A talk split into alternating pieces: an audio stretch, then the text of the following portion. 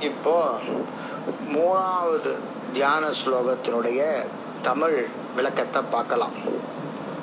இந்த மூணாவது தியான ஸ்லோகத்தை நான் மூணு பார்த்தா பிரிச்சிருக்கேன். ஒன்று ரூப தியானம் இன்னும் அம்பாளின் குணநலன்கள் மூணாவது அன்னையின் அம்சங்கள். ஏன்னா இது கொஞ்சம் பெரிய ஸ்லோகம். அதனால உங்களுக்கு நான் பொறுமையாக சொல்லி விளக்குறேன்.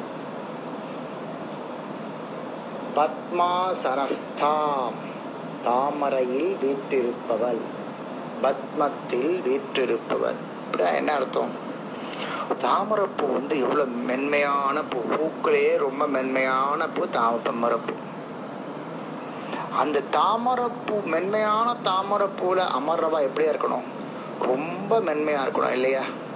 அந்த மாதிரி மென்மையானவள் இந்த பவானி.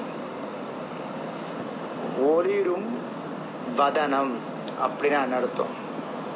இது ஒளி நிறைய கொடுக்கும்? சந்திரன். ஒளினாலே சந்திரன் சொல்லுவா குளிர்ச்சி பொருந்திய. அந்த மாதிரி முகம் உடையவள் இந்த பவானி. ஒளிரும் வதனம் போன்று இருப்பவள் இந்த பவானி. பத்ம பத்ராயா அப்படின்னா என்ன அர்த்தம்? தாமரை இதழ்கள் ஒத்த கண்களை கொண்டவள். தாமரை இதழை ஒத்த கண்களை கொண்டவள். அப்படின்னு நடத்தோம்னா தாமரை இதழுடைய கலர் என்ன? லைட் ரோஸாக இருக்கும். ஒரு மாதிரி லைட் பிங்காக இருக்கும். அந்த மாதிரி கண்கள் இருக்கும். அப்படின்னு அர்த்தம்?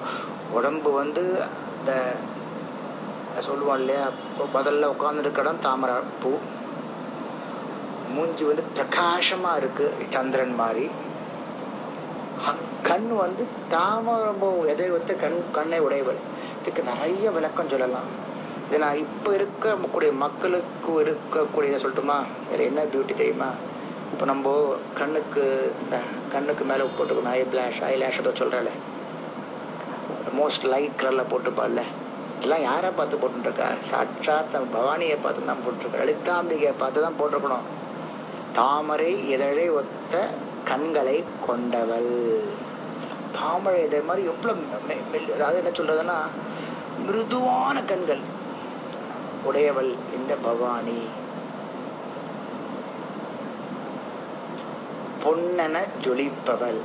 என்ன அர்த்தம்? தங்கம் மாதிரி பிரகாசமா ஜொலிப்பவள். ஹேமபாம் அதாவது பொன்னிறத்தவள் அப்படின்னு சொல்லுவாங்கல்ல. உடனே தங்கன்னா நம்ம கோல்டுன்னு வச்சுக்காது தங்கம் மாதிரி ஜொலிக்கிறவ. பீத வஸ்திராம்.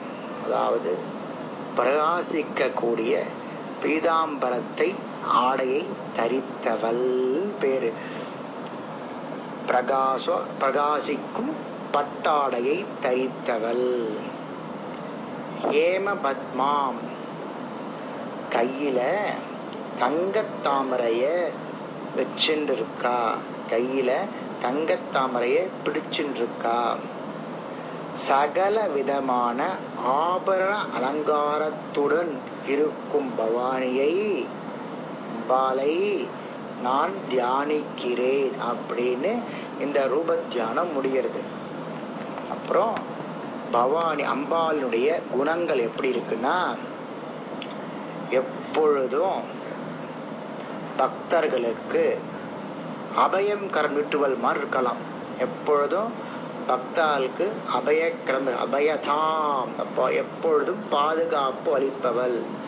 பகவானுடைய அம்பாளுடைய குணநலன்கள் என்ன? எப்பொழுதும் பாதுகாப்பு அளிப்பவள். நம்மளுடைய கோரிக்கையெல்லாம் நம்ம சொல்லுவோம் இல்லையா? அம்மா அம்மான்னு கிட்ட போயிட்டு கடவுள்கிட்ட போய் நம்ம கோரிக்கையெல்லாம் சொல்லுவோம் இல்லையா? அதுக்கு இறங்கி செவி சாய்ப்பவள் அதற்கு இறங்கி செவி சாய்ப்பவள் பக்த நம்ராம் பக்தர்களுக்கு இறங்கி செவி சாய்ப்பவள் அப்படிப்பட்ட குணநரம்பிய இந்த பவானியை நான் வணங்குகிறேன். இது ரெண்டாவது முடிஞ்செடுத்து. இப்போ அம்பாளினுடைய அம்சங்கள். அம்மாவுடைய அம்சங்கள் எப்படி? ஸ்ரீ வித்யாம் ஞானமாகியவளே. இதுக்கு நான் அறிவு சொல்ல மாட்டேன். ஞானம். நம் நமக்கு தான் அறிவு. அவளுக்குலாம் இல்லை. ஞானம் ஆகியவளே சாந்தமூர்த்தியின் அமைதியின் ரூபமானவளே. அமைதியின் ரூபமானவளே. சுர சுர அதாவது இங்க என்னன்னா தேவ சுரா சுரர்கள்னா தேவர்கள் இன்னொரு பேர். அந்த தேவர்களால் வணங்கப்படுபவளே. தேவர்களால் வணங்கப்படுபவளே. சர்வ சம்பத் பிரதாதிரீம் அப்படின்னா என்ன அர்த்தம்? செல்வமும் செழிப்பும் வழங்குபவளே. அனைத்து விதமான செல்வத்தையும் செழிப்பையும் தந்த அருளுபவளே. இந்த ஸ்லோகத்துல முதல்ல தியாயேத்துன்னு இருக்கு இல்லையா? தியாயேத்னா தியானிக்கிறேன். அதை கடைசியில கொண்டு வந்துடுறேன். நடுப்புற பக்த நம்ம நம் ராம் பவானின்னு அது மீது பவானி எடுத்துக்கிறேன். தியாயேத்து பவானி. இவ்வளவு அம்சங்களை உடைய அன்னை பவானியே உன்னை நான் தியானிக்கிறேன் அப்படின்னு இந்த மூணாவது ஸ்லோகம் முடிகிறது. ஹரஹர சங்கர ஜெய ஜெயசங்கர